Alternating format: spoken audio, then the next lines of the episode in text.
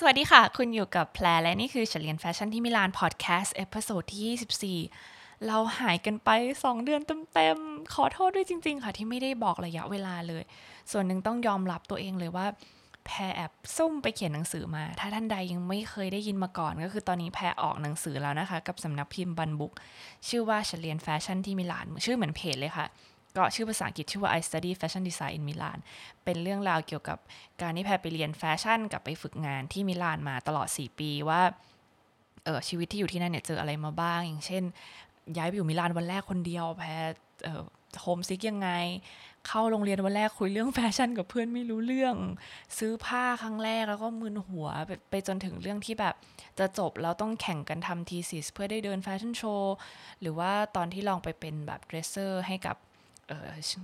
ชาแนลเนาะตอนที่เขามาที่เมืองไทยอะไรเงี้ยคือเป็นประสบการณ์หลากหลายเกี่ยวกับเด็กเรียนแฟชั่น แล้วก็ประสบการณ์หลังเรียนนิดหน่อย รวมอยู่ในหนึ่งเล่มอ่านง่ายมาก ๆ แค่ 250 หน้าขอโทษค่ะ 220 หน้า แต่ว่ามันจะเป็นเล่มสั้น ๆ เป็นเรื่องเล่าย่อๆ ใครแบบไม่ถนัดอ่านก็อ่านได้แพรรับประกันว่าเป็นคนที่ปกติก็ไม่ค่อยอ่านหนังสือแบบเป็นเรื่องเล่ายาวเหมือนกัน อันนี้ก็เลยพยายามทำให้อ่านได้ง่ายสุดๆ ราคาแค่ 250 บาท แต่ถ้าซื้อตอนนี้จนถึงวันที่ 5 เมษาเนี่ยสำนักพิมพ์ส่งฟรี แล้วก็ราคาเหลือแค่ 213 บาทเอง ใครสนใจก็ลองเข้าไปดูที่บันบุ๊กได้ค่ะ โอเค จบช่วงขายของเนาะ จริงๆ อยากจะมายอมรับมากกว่าว่า เพราะว่าแอบไปซุ่มเขียนหนังสือก็เลยหายไป คิดถึงทุกคนมากเลยค่ะ หลังจากนี้จะจะกลับมาแล้วจริง ๆเรื่องที่จะมาชวนคุยในวันนี้เนี่ยเป็นเรื่องที่เชื่อว่าทุกคนหลาย ๆ คนต้องเคยได้ยินอยู่แล้วนั่นก็คือเรื่อง work from home แต่ว่า EP ในวันนี้อยากจะมาเสริมเรื่องแบบ work from home ยังไงให้ happy ตามสไตล์ฉันเรียนแฟชั่นที่มิลานเนาะก็จากหลาย ๆ ที่ที่เคยได้ยินเนี่ยเขาก็จะบอกอยู่แล้วว่าเออเราจะ work from home ยังไง ให้มันมีประสิทธิภาพอย่างเช่น ไม่ว่าจะเป็นการจัดตารางเวลาให้ชัดเจน เพราะว่าการที่เรา work from home ไม่ได้หมายความว่าเราหยุดอยู่บ้านเนาะก็ต้องเข้างาน9โมงถึง6โมงหรือว่า8โมงถึง5โมงเย็นอะไรอย่างเงี้ยอยู่ดี ช่วงเวลานั้นก็ยังต้อง standby ฉะนั้นต้องแยกเวลาพักให้ชัดเจนอย่างเช่น ก็ควรจะมีหนึ่งชั่วโมงที่เออเราบอกว่าเวลานี้เราพักเนาะพักไปกินข้าว พักไปเออพักผ่อนนิดนึงอะไรอย่างเงี้ยเออหรือว่าจะเป็นแม้กระทั่งเรื่องของการอาบน้ำเพราะว่าถึงจะไม่ได้ไปออฟฟิศแต่ถ้าเราตื่นเช้ามาอาบน้ำทำให้มันเป็น routine ปกติ แต่งหน้าอะไรให้เรียบร้อย standby ได้ตลอดเขา video call มา หรือว่าแม้กระทั่งตัวเราเองตอนทำงาน จะได้รู้สึกว่าเฮ้ยเรากำลังอยู่ในโหมดทำงาน อันนี้เป็นเรื่องที่คิดว่า หลาย ๆ ที่ก็คงจะพูดอยู่แล้ว แต่เรื่องที่อยากจะเสริมมันเป็นเรื่องที่ต้องพูดถึงประสบการณ์ตรง เพราะว่าตัวแพรเองเนี่ยเป็นคนที่ต้องเรียกว่า work at home ค่ะ ก็คือทำงานที่บ้านตลอด ไม่ไม่ได้มีออฟฟิศอะไรอยู่แล้ว ก็คือบ้านคือออฟฟิศออฟฟิศก็คือบ้านจะมีห้องห้องหนึ่งเลย เรียกว่า home office ก็ได้เป็น ที่ที่เอาไว้นั่งทำงานอยู่แล้วละกัน ฉะนั้นอันเนี้ยก็จะเป็นเทคนิคส่วนตัวของแพรเองที่แบบ work at home ยังไงให้แพร happy แล้วไม่ได้โหยหาที่จะต้องรู้สึกว่าต้องออกไปนั่งคาเฟ่หรือว่าต้องนั่งอยู่ในที่ที่มีคนตลอด แต่นั่งอยู่ที่บ้านก็ก็ productive ได้เนาะมีแบบขยันขันแข็งได้ อย่างแรกเลยเนี่ยคือแพทจะมีพิธีกรรมก่อน พิธีกรรมมันเป็นคำที่แพทบัญญัติขึ้นมาเองนะคะก็คือว่าถ้าวันไหนทำพิธีกรรมครบเนี่ยวันนั้นเนี่ยจะทำงานได้ดีแน่นอน เริ่มตั้งแต่แบบ ตื่นนอนมาพับผ้าห่มปุ๊บเช็คเช็คโซเชียลให้เรียบร้อยว่าเอ้ยเราไม่มีอะไรคาใจแล้วนะอะไรเงี้ยซึ่งยอมรับว่าเรื่องเพจเนี่ยเช็คได้บ้างเช็คไม่ได้บ้างเพราะว่ามัน inbox มันล้นมาก แต่ว่าอย่างน้อยๆ แบบอ่าไลน์แม่แม่แม่ทักมาตอบแล้วนะอะไรเงี้ยลูกค้าทักมาตอบแล้วอะไรเงี้ยเออเช็คโซเชียลเสร็จก็อาบน้ำอาบน้ำแต่งตัวปกติค่ะแพรจะไม่ค่อยได้แต่งหน้าอะไรอยู่แล้วเพราะว่าอยู่บ้านเราไม่อยากให้หน้าเรารับภาระเยอะแยะ กินข้าว หยิบ ของใช้หยิบของกินที่เราจะเอาไปกินต่อบนโต๊ะอะไรเงี้ยก็หยิบมาให้เรียบร้อย แล้วก็ standby บนโต๊ะเริ่มงานอันนี้ก็เป็นพิธีกรรมแล้วพิธีกรรมครบก็จะไม่วอกแวกต่อไม่รู้สึกแบบโอ้ยวันนี้ยังไม่อาบน้ำเลยหน้ามัน ก็มีบ้างที่แพรแบบ skip ลุกออกจากเตียงก็พุ่งเข้าทำงานเลยเพราะบางวันจะมีแบบ passion เป็นพิเศษ แต่วันนั้นก็ทำไม่ได้สักประมาณแบบถึงเที่ยงก็จะเริ่มรู้สึกแล้วว่าเออฉันฉันต้องการที่จะไปอาบน้ำมันก็จะโดนขัดจังหวะได้เหมือนกัน แต่ต้องยอมรับว่าแพรเป็นคนที่ทำงาน ไม่ได้มีแบบตารางเวลาเป๊ะๆนะคะ ซึ่งรู้สึกว่าถ้าใครที่ไม่ได้ทับทำงานเป็นโปรเจกต์โปรเจกต์ไปอะก็ก็ใช้วิธีนี้ได้อย่าง สมมติว่าวันนี้เริ่มงาน 10บโมงก็เนี่ยทำพิธีกรรมก่อน 10บโมงแล้วก็เริ่มงาน10บโมงวันนี้เริ่มงานเที่ยงก็ทำพิธีกรรมก่อนเที่ยง รู้สึกเหมือนทำหนึ่งสองสามพวกนี้เสร็จแล้ว ก็จะได้รู้สึกว่าหลังจากเนี้ยเป็นเวลาที่จะต้องเริ่มงานจริง ๆ เออนอกจากเรื่องการทำพิธีกรรมเสร็จแล้วเนาะก็เป็นเรื่องของการที่เราจะต้องจัดที่ทำงานของเราให้สบาย อย่างใครที่มีโฮมออฟฟิศคิดว่าตัวโต๊ะตัวอะไรอย่างเงี้ยคงดีอยู่แล้ว ใครที่ต้องอยู่ต้องเปลี่ยนเนี่ย อยากจะให้ลองตรวจว่าเออหนึ่งโต๊ะที่เรานั่งเนี่ยมันกว้างพอมันนั่งสบายไหมความสูงมันโอเคไหมเก้าอี้ที่เรานั่งทำให้เรารู้สึกว่าเรานั่งเราไม่ปวดหลังใช่ไหมโอเคกับโต๊ะใช่ไหม ซึ่งเก้าอี้เป็นสิ่งที่น่าลงทุนมากเลยนะคะ เพราะว่าคุณนั่งอยู่ทั้งวัน ฉะนั้นเก้าอี้ดีๆเนี่ยจะทำให้เราทำงานได้ยาวๆ เน็ตอินเทอร์เน็ตดีหรือเปล่า ถ้าไม่ดีต้องรีบต้องรีบเปลี่ยนเลย เพราะว่าหงุดหงิดกับเน็ตบ่อยมาก คือไม่จำเป็นต้องดีแบบสุดๆ แต่ว่าไม่ใช่ว่าจะหาข้อมูลแล้วเปิดวิดีโอเราวิดีโอค้างต้องรอโหลดอะไรเงี้ย ยุคนี้มันก็ไม่ไหวจริงๆ ฉะนั้นใครรู้ว่าเอ้ยหลังจากนี้ต้องใช้เน็ตเยอะแนะนำให้อัปเกรดอินเทอร์เน็ต จากนั้นก็เตรียมน้ำ กาแฟชาอะไรก็ได้ค่ะ ขนมอะไรเงี้ยไว้เล็ก ๆ น้อยๆแบบสักมุมหนึ่งถ้าหิวแล้วก็มีแบบ snack หน่อย อันนี้เป็นข้อดีของคนที่ทำงานที่บ้านเนาะเพราะถ้าทำงานในออฟฟิศเนี่ยทำอย่างนี้บ่อย ๆ ก็อาจจะไม่ค่อยเหมาะเท่าไหร่กินได้นะกินน้ำได้อย่างเดียวอะแต่เนี่ยเอาขนมมากินได้ด้วย แล้วก็ตั้งความเย็นให้พอดีแบบแอร์กำลังโอเค อยู่ออฟฟิศบางทีหนาวไปบ่นไม่ได้ แต่อยู่บ้านเราปรับได้ตลอด นั่นก็เป็นเรื่องที่ดี ถ้าทั้งหมดเนี่ย balance โอเคปุ๊บเราก็จะ รู้สึกว่าเราทำงานได้แบบสบายมาก พร้อมสุดๆ อีกอย่างหนึ่งที่ควรทำก็คือว่า ถ้าวันไหนเรารู้ว่าเราต้องทำอะไรเป็นพิเศษเนี่ยเตรียมของไว้ตั้งแต่เมื่อคืน ยกตัวอย่างเช่น ถ้าสมมติแพรรู้ว่าเออ วันรุ่งขึ้นแพรจะต้องตัดตัวอย่างผ้าแล้วกันค่ะ วันนั้นก็จะหากันไกลเตรียมอะไรไว้ เพราะว่าพอเวลาจะเริ่มงานจริงๆ แล้วมันหาอะไรไม่เจอ มันเป็นความรู้สึกที่หงุดหงิดมากเลยนะแบบ โอ้ยนี่หายไประหว่างทางโอ้ยนี่หายไประหว่างทางโอ้ยปากกาไม่รู้อยู่ไหนอะไรเงี้ยถ้าเตรียมไว้คืนก่อนหน้าได้ หรือไม่งั้นอย่างแย่สุดก็เตรียมไว้ให้เรียบร้อยเลยก่อนเริ่มงาน ก็จะช่วยได้เยอะมากอ๋อเหมือนที่บางคนเขาชอบบอกว่าให้จดไว้ก่อนวันนี้จะทำอะไรบ้างค่ะหนึ่งสองสามสี่วันนี้ทำอะไรก็ก็ช่วยได้เหมือนกัน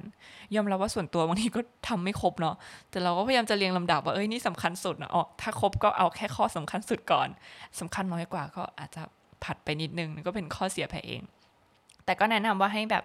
มีเช็คลิสต์ไว้ว่าเราต้องทำอะไรบ้าง โอเคทำพิธีกรรมเสร็จแล้วจัดโต๊ะเรียบร้อยแล้วทุกอย่างพร้อมก็อีกเรื่องหนึ่งก็คือเวลาทำงานเนี่ยเพราะว่าอยู่บ้านเนาะแพรไม่แนะนำให้ทำงานที่เตียงค่ะ เพราะว่าสำหรับแพรแล้วเนี่ยเตียงมันเป็นที่เราไปพักผ่อนฉะนั้นถ้าเราเอางานเข้าไปทำที่เตียงเมื่อไหร่เนี่ยเราจะเริ่มรู้สึกว่าเวลาพักผ่อนกับเวลาทำงานของเราเริ่ม mix กันละอย่างใครมีโน้ตบุ๊กเนี่ยไปทำบนเตียงกะว่าสบาย productivity มันก็จะก็จะลดลงด้วย มันเราจะทำงาน speed ช้าลงเราจะรู้สึกว่าเฮ้ยฉันควรจะพักหรือเปล่าอะไรเงี้ยดีไม่ดีก็อาจจะหลับไปเลย ก็แนะนำว่าให้สงวนเตียงหรือแบบห้องนอนก็ได้ค่ะถ้าใครแยกห้องได้ สงวนห้องนอนไว้เป็นที่พักผ่อน แล้วก็จัดมุมมุมหนึ่งในห้องไว้ห้องอื่นนะคะ ไว้ให้เป็นที่ทำงานของเราเออหลังจากนั้นเนี่ยข้อสี่ละกันก็คือเวลาโฟล์ค่ะ เวลาทำงานแล้วมันเริ่มมีอารมณ์ละเฮ้ยเรายิงยาวได้ละเนี่ย อย่างหนึ่งที่อยากจะให้ทุกคนแบบไม่ลืมก็คือ เรื่องของการที่เราต้องพักสายตาสำคัญมาก เพราะเราต้องอยู่บ้านตลอดต้องทำงานตลอด ก็ถ้ามองคอมสักครึ่งชั่วโมง อาจจะละสายตาไปดูอย่างอื่น ไม่ใช่ละไปดูโทรศัพท์นะละไปดูแบบหน้าต่างข้างนอกก็ได้เออกำแพงมุมหนึ่งของบ้านก็ได้สักสามสิบวิให้ตาเราได้พักแล้วกลับมามองจอต่อ ทุกชั่วโมงลองลุกไปบ้างอะไรเงี้ยแพทย์บางทีทำงานยิงยาวลืมเข้าห้องน้ำทำงานเสร็จเราเพิ่งรู้สึกได้ว่าเฮ้ยเราปวดฉี่อะไรเงี้ย อันนี้ก็ไม่ดีไม่ดีระยะยาว แล้วยิ่งช่วงนี้ห้ามป่วยเด็ดขาด ป่วยไม่ได้เนาะก็ไม่อยากให้เป็นเรื่องที่ละเลยไป เรื่องสุดท้ายเนี่ยเป็นเรื่องที่สำคัญมากหลายๆคนอาจจะรู้สึกว่าไม่จำเป็น แต่แพรรู้สึกว่าจำเป็นมากสำหรับแพรเนาะข้อสุดท้ายข้อ 5 ก็คือเรื่องของการสร้างบรรยากาศ สร้างบรรยากาศไม่ได้เป็นแค่เรื่องของการที่หามุมดีๆ ในบ้าน ใครจะไปตั้งโต๊ะทำงานกลางห้องรับแขกแล้วคนแม่พ่อน้องพี่เดินผ่านไปผ่านมาไม่มีสมาธิเนาะ เออไม่ใช่แค่เรื่องนั้นอย่างเดียว นอกจากจะหามุมแคบๆบางคนอาจจะอยู่ในคอนโดของตัวเองอะไรใช่ไหมคะแล้วก็นั่งทำงาน บรรยากาศในที่นี้เนี่ยรวมไปถึงเรื่องของแสงเสียงแล้วก็เรื่องของกลิ่น หมายความว่าบางทีเราอยากจะอยู่ในแบบคาเฟ่เป็นคนชอบคาเฟ่มากก็ลองทำบรรยากาศคาเฟ่ที่บ้านก็ได้ ลองไปต้มกาแฟดูแล้วก็เปิดเพลงแจ๊สคลอไว้แล้วก็นั่งทำงานก็ได้ค่ะนี่ก็ได้แบบ feeling คาเฟ่แล้วอะไรเงี้ย หรือบางคนอยากจะได้แบบบรรยากาศสบายๆ เปิดเพลง chill หน่อย แล้วก็ไปหาแบบพวกกลิ่นแบบเลมอนกลาสอะไรเงี้ยแบบตะไคร้เขาเรียกว่าตะไคร้ใช่ไหมตะไคร้เนาะเออ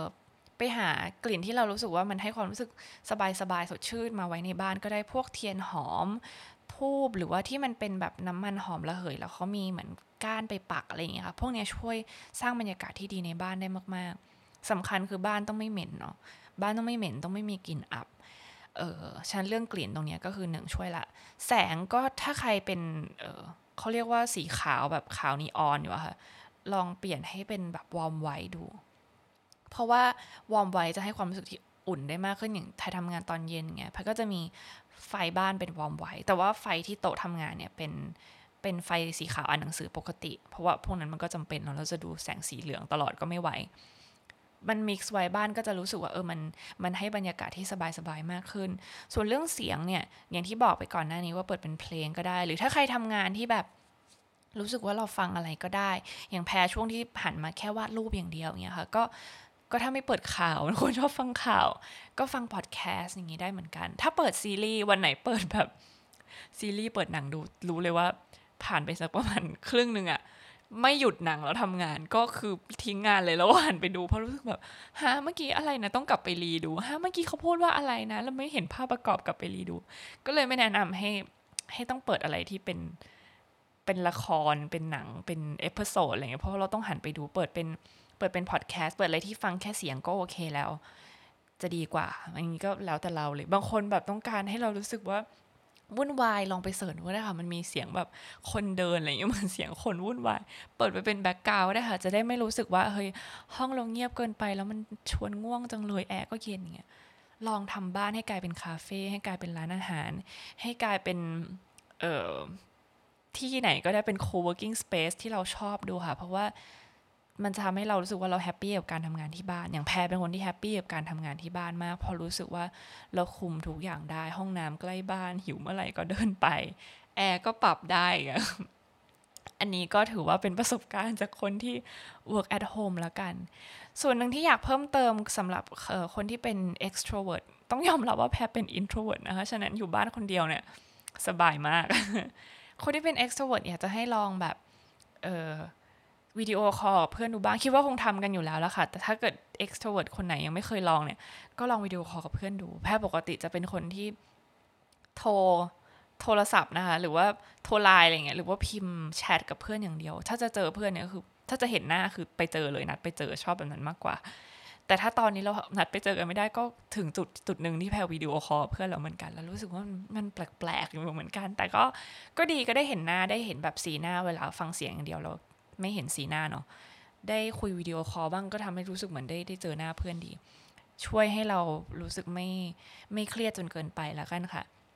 เชื่อว่าช่วงนี้หลาย ๆ คนก็ต้องปรับตัว แล้วก็หวังว่าหลาย ๆ ออฟฟิศจะเปลี่ยนมา work from home อาจจะเจอปัญหาบ้างอย่าง อย่างเพื่อนแพรที่อยู่ที่อิตาลีเนี่ยเขาก็